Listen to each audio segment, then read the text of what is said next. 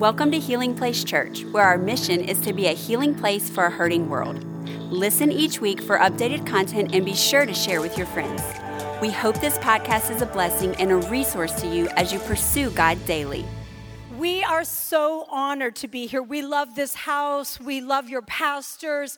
We love your passion. Look at you guys. You are out here leaning into God's word and coming and worshiping in his house. I just love that. I want to show you my family because it keeps getting bigger. I think I only had uh, one son married last time I was here, so I want to show you what's going on in my family. This is what my family looks like. My third son is still being paired off with my dog. We need him to get married. That's not okay. That's my dog. It's a cute dog, but it's not going to produce grandchildren. Then there is my second son. He is married to the beautiful Jessica. My baby son, who came with me the last time I was here, who is now married to the lovely Christian, who is here today, so you can meet her. Then there is Lizzie. That's my wild one, Lizzie the lioness. Then I have Sophia hugging my old husband, John Bevere. We've been married thirty-nine years this year. There's me. There's my beautiful Texas daughter-in-law, my oldest son, Addison, and then there's my oldest grandson, Asher, holding my youngest grandson, August. But I want you to look at Asher for a moment. Asher is a thirty-nine-year-old man trapped in an eleven-year-old's body.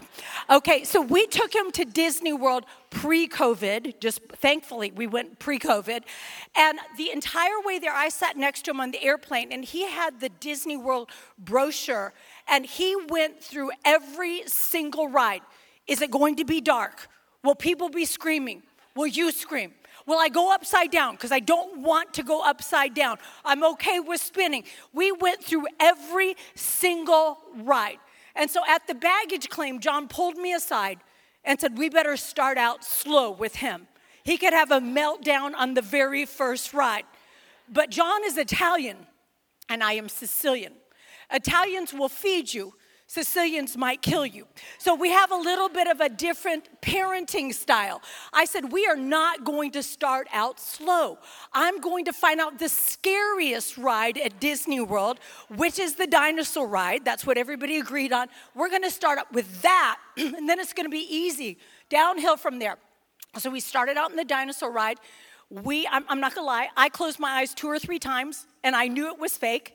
And when we got off of it, he said, gee, mama, that was terrifying, and that was fun. Welcome to being a Christian in twenty twenty-one.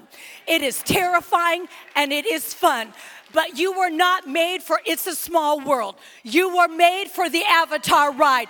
You were made for another time and another place, and I don't know where we all got the idea that we could be a hero without a battle. So we need to understand that we are woven for this time.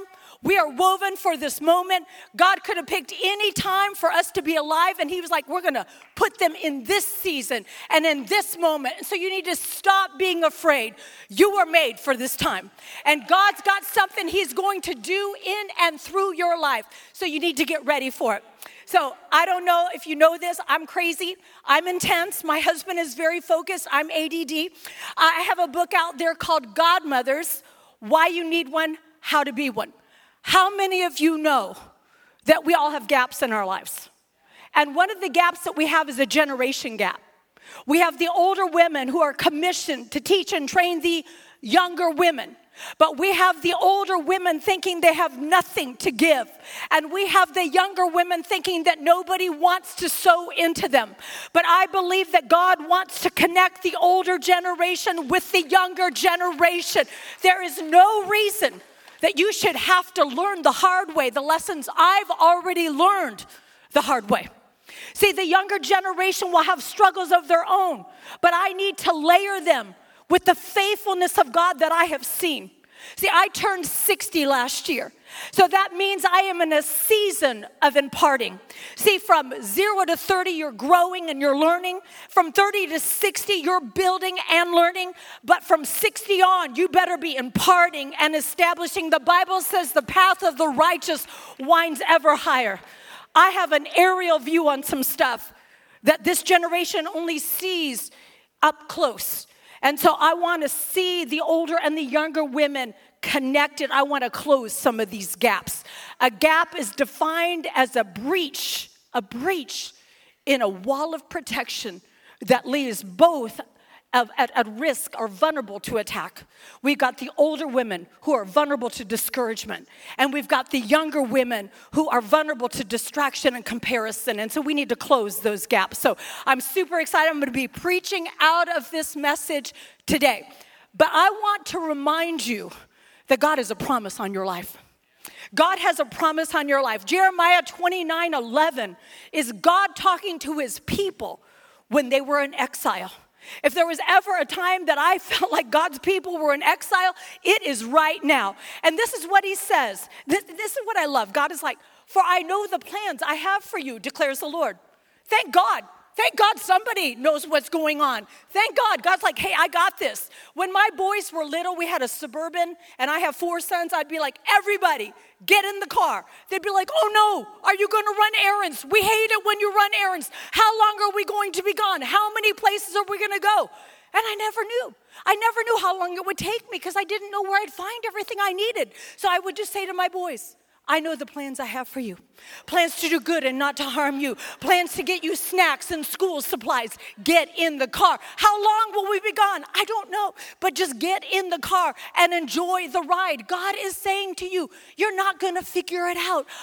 I know the plans I have for you, declares the Lord. He knows what's going on when all of us are like, "What the heck?" He's like, "I know. I know it's crazy, but I know the plans I have for you, declares the Lord." See, he was telling a people in exile, this is not the time for you to live like you are leaving. He said, "You're going to be here for seventy years. And so he said, "Plant vineyards, have your children, get married, flourish in a time of exile." We are supposed to flourish in seasons of hardship. That is what distinguishes God's people when everybody else is afraid. We are like, "God's got this. God's got a plan. I don't know what it is, but I am going to flourish and I am going to multiply what everybody else is divided." And he goes, "Plans to prosper you and not to harm you. Plans to give you hope and a future." You know, when you look at the picture of my kids, you probably see something different than what I see. You see a cute, fluffy dog. You see happy children. You know what I see? I see the redemption of God.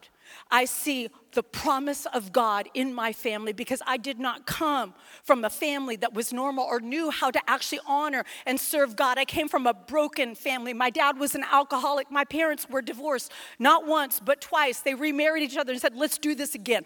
Let's divorce one more time." It was crazy town. I didn't know how to do anything, but I said, "God, I believe that you have a plan for my family, and I believe it's a hope and a future." See, what God does in your life today isn't just about you. It's about your future generations. There's decisions that you can make in this moment that will affect your children's children. And so we need to be people understand it isn't about the now. It is about a hope and a future as well. And so because this is true, we need to all focus.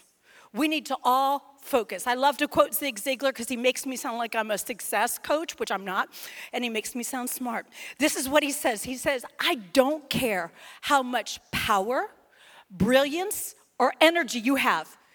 If you don't harness it and focus it on a specific target and hold it there." See, we have to hold things there.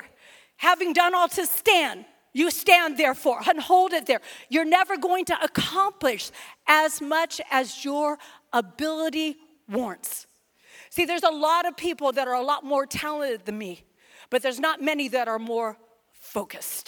See, I have this ability to say, "I know what God's called me to do, and I refuse to get distracted.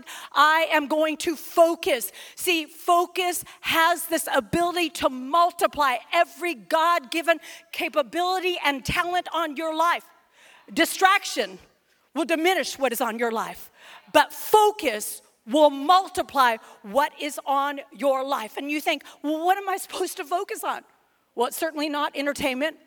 And it's certainly not social media, and it's certainly not what everybody else is doing, because you will never discover what you are called to do looking at what everybody else has already done. You will only discover what you are called to do in the presence of God, not in the presence of people, and not in comparison and competition.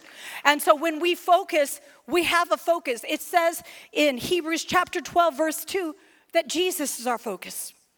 Keep your eyes on Jesus, who both began and finish this race we're in. See, there's a lot of people that begin, but I don't want to just begin. I want to finish.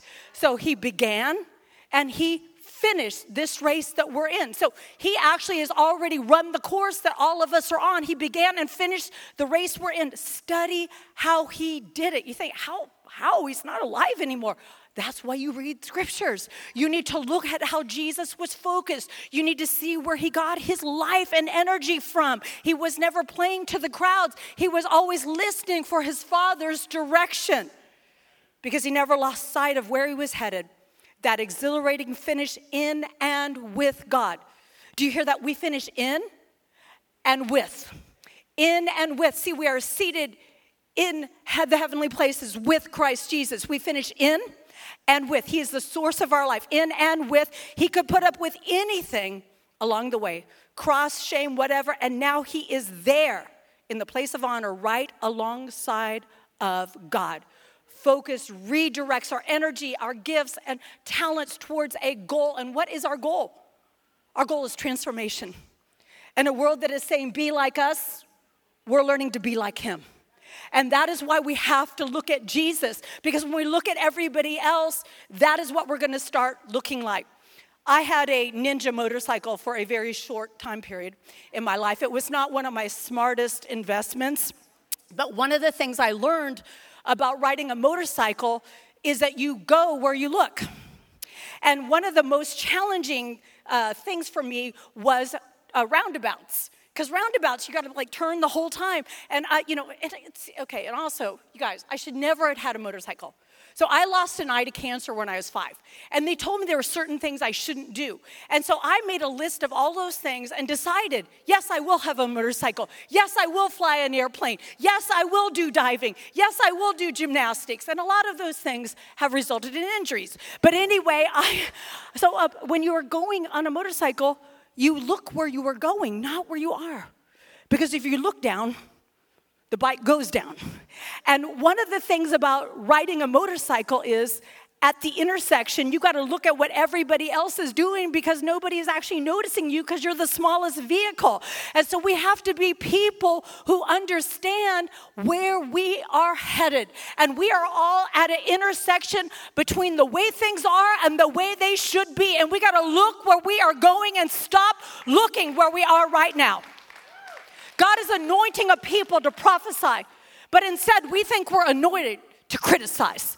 We are all walking down a tunnel, and there's a lot of graffiti on the wall of that tunnel. And we need to stop reading what is on the wall, and we need to look at the light of the end of the tunnel and prophesy. Prophesy. There's God's got a plan. God's got a plan. And we are going to get our inspiration from heaven. I am an ambassador of heaven, walking the face of this earth, and I cannot be entangled with the struggles of this earth, because I know that Jesus is my focus.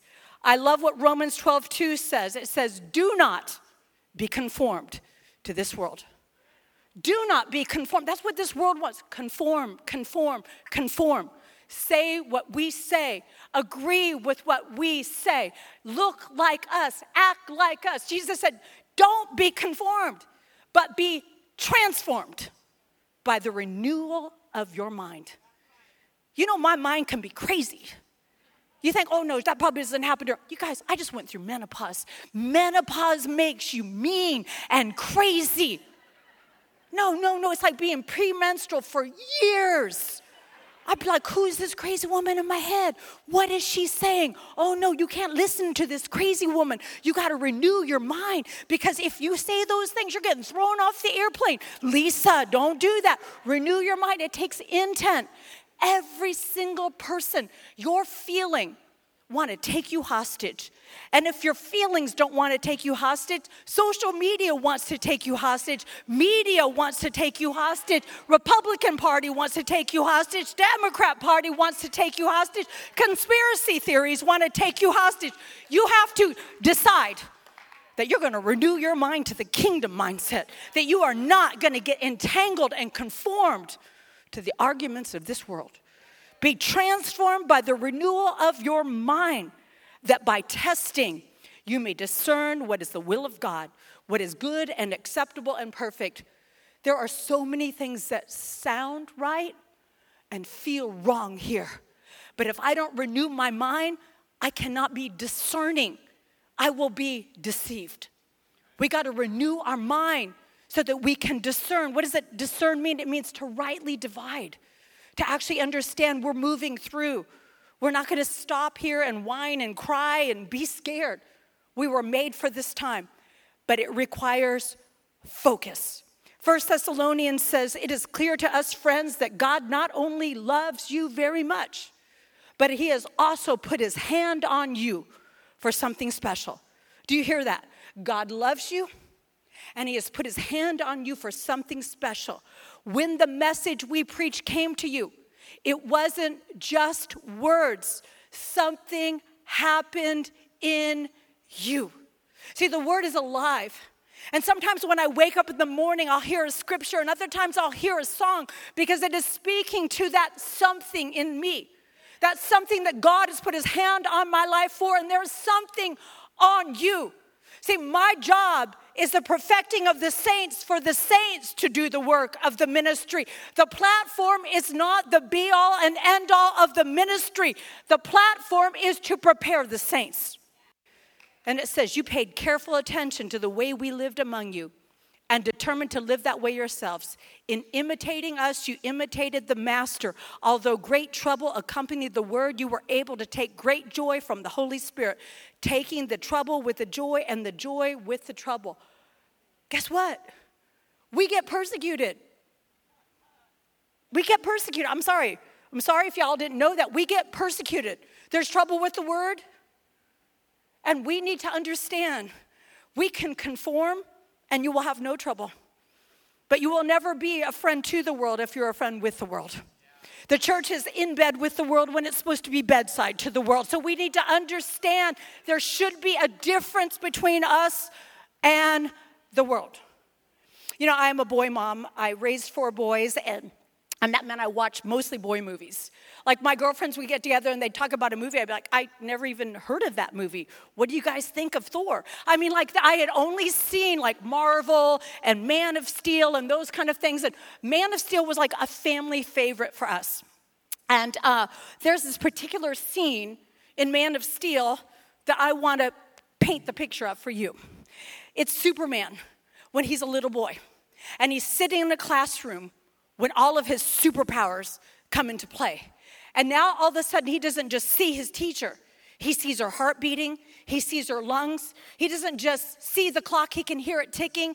Every noise, every sight is magnified to the place where he is so overwhelmed. And the teacher is asking him a question that he knows the answer to, but he can't get the answer out because of all of the interference. So he runs out of the room, locks himself in the closet. They can't get him to come out, so they call for his mama.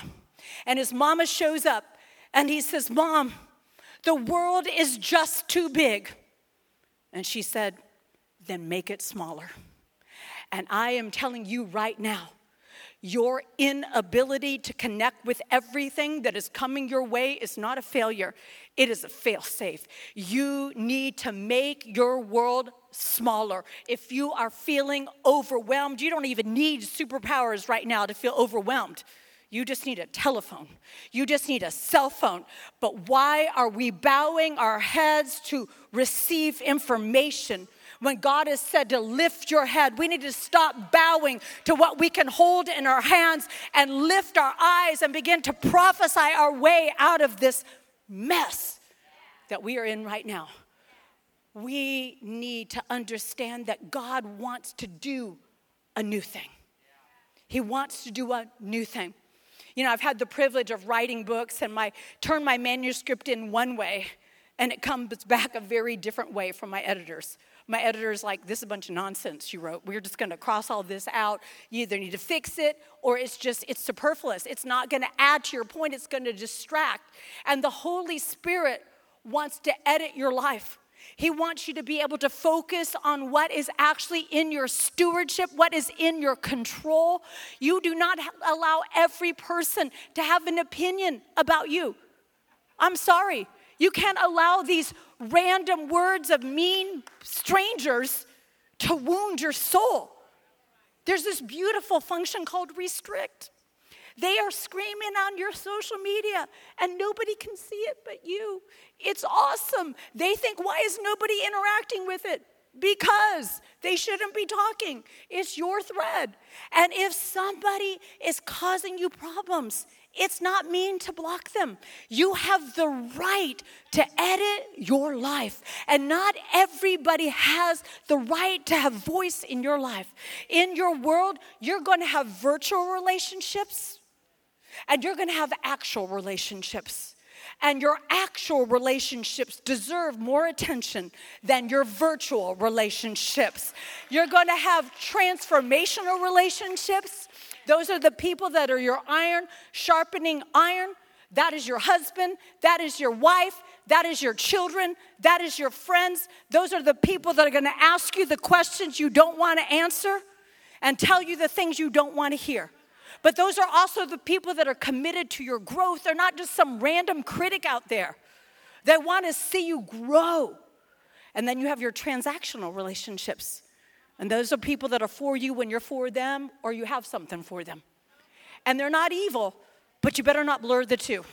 You better understand that you get your life from your actual transformational relationships, not likes on Instagram or follows or whatever it is on Facebook or really mean people on Twitter. You just need to understand that you are playing to an unseen audience, and God doesn't care how many people are following you. He wants to make sure you're leading people to Christ. And so we need to be people who understand in this time of distraction, we need to focus. Second Peter chapter three, verse one says, my dear friends, this is now the second time I've written to you, both letters reminders to hold your minds in a state of undistracted attention. See, I love this. This gives me permission to hold my mind. It also lets me know I have the right to choose what my mind will hold. I don't know about you, but I feel betrayed by certain programs and series I've watched on T V. Like, for example, The Crown. I thought Queen Elizabeth and I were going to be friends. Episode episode one through whatever it was, first season, I was like, yeah, yeah, I'm going to meet her one day, and I'm going to be like, I loved your outfit in episode seven, season one. But then season two happened, and I remember I would have to sneak into my bedroom, watch it on an iPad because I lived with all guys, and I'm brushing my teeth, and I'm looking, and I'm like, what is going on? I closed my iPad really fast, full-on pornography. Full-on pornography in The Crown. I wonder if Queen Elizabeth knows about this. And I was like, I'm so sorry. I'm going to have to break up with The Crown. I'm going to have to break up. I'm sad about this because I don't know if you've noticed what happens. They start clean. They get you emotionally involved. You want to see what's going on with the characters. And then all of a sudden you're watching something that you would never have watched before in your entire life. And you think, I got to see this because I got to know what's going to happen. Well, I'm going to tell you what's going to happen. You're going to have images fighting your mind. You're going to have things that come against your purity. And I have discovered something. You will never have authority over the things you choose to be entertained by. You have to say, I'm going to resharpen that sword that is in my life. I am going to not laugh at things that are actually not funny. And I'm not going to look at things I shouldn't see.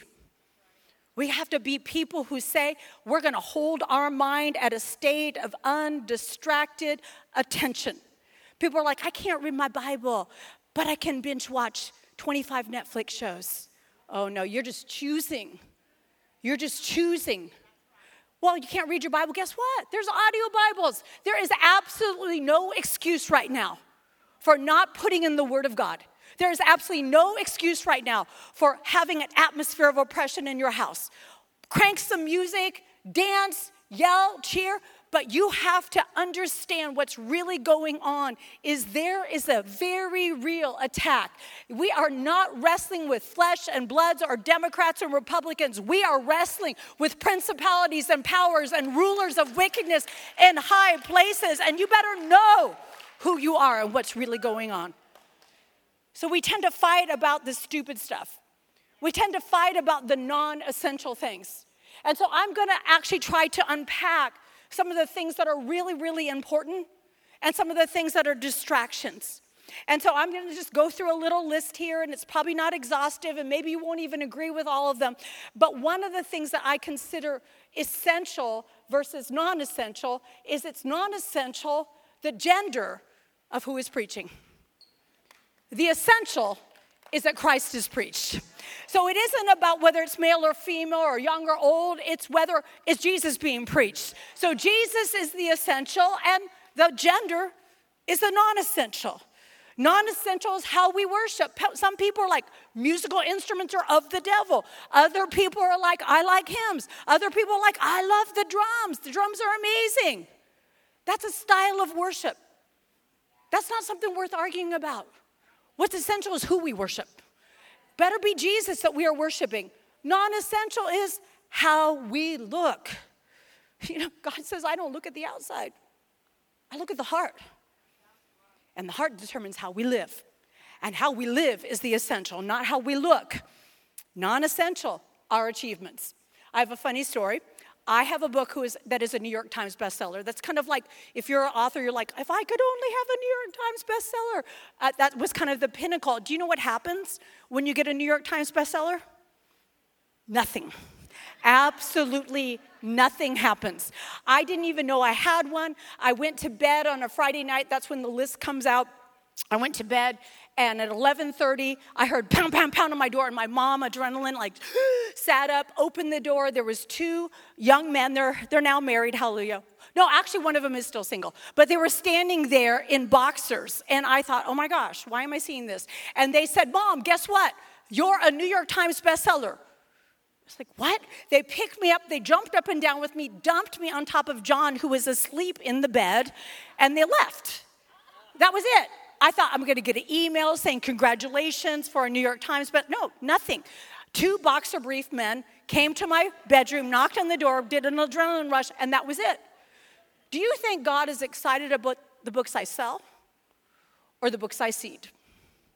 See, God is more impressed with the books I give away than the books I sell. So a non-essential is our achievements, and the essential is how we love. You know, it goes through that you can deliver your body to be burned, and if you have not love, it profits you nothing, no thing. You get nothing for that. That's a pretty big offering, burned body. Non-essential, my opinions. You guys, I'm sorry. I think my opinions should be essential. But God is like, no, Lisa, I actually don't need your opinions. I have so many opinions about things. God's like, yeah, I don't need your opinions. What is the essential? The truth. And notice I said the truth, not your truth. See, everybody's like, I got a truth, you got a truth, you got a truth back up there. Next week, my truth can be different. No, we don't get to do that because the truth is not a what. The truth is a who. And Jesus is the way, the truth, and the life. And he does not change. It says he's the same yesterday, today, and forever. Now, you can have a story, and there can be something that is true of you, but you don't get to have your truth. And don't get mad at me. Don't say, Oprah says I can. Sorry, that is not the truth. Okay, so the truth is something that never changes. What is true of me right now is I got four grandkids. What I hope will be true of me in about five years is I have ten to twenty grandkids. So that will change. My truth changes. The truth does not change. Change. And so we need to understand we have a culture that acts like truth is subjective.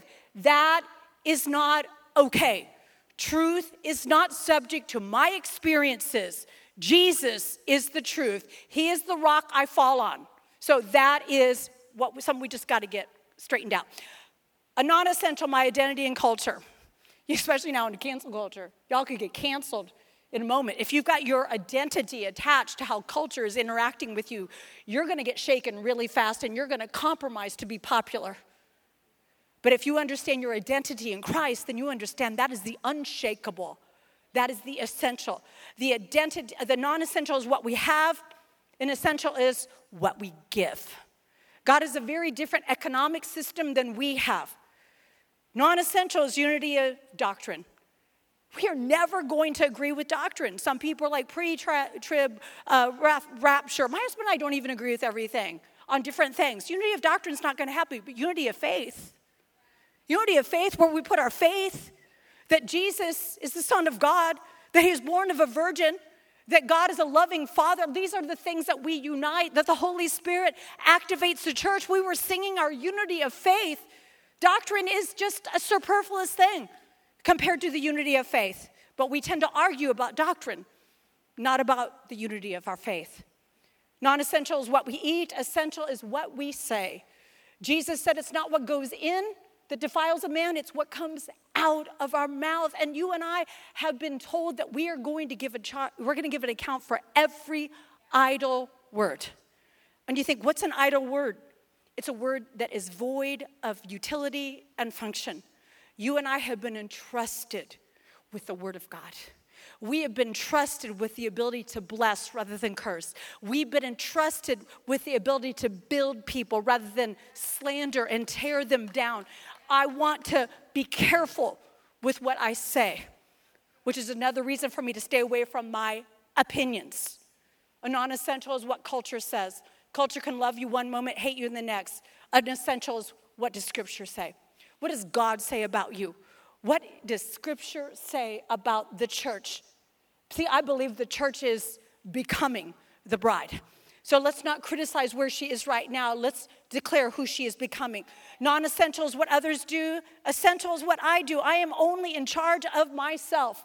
I remember when I had my firstborn son, he is so wired for justice. He began to be the boss of the other three sons, and I'd have to pull him aside all the time and say, Addison, who are you in charge of? And he'd stomp his foot and say, myself. Yeah, that's all you got to be in charge of is yourself. You do not have to control everybody else's behavior. You will be completely frustrated trying to do that. You cannot control how people treat you, but you can choose your response to them. And that is powerful. When people slap us, we can turn the other cheek or we can slap them back. You can make that choice. Non-essential, what we study. Essential, what we live. I don't care how many scriptures you have memorized. I want to know how many you actually live out in your life. Non-essential, the integrity of others. It's so much fun to poke fun at everybody else, but God is like, what about you? What about your integrity? We got to deal with our own integrity. That is our essential. Non-essential, what others believe. Essential, what we believe. Non-essential, how we dress. Essential, how we clothe the naked. That is our actions. Non-essential, how we've been wronged. Who has not been wronged? Some more than others. But the essential is how we forgive and how we have been forgiven.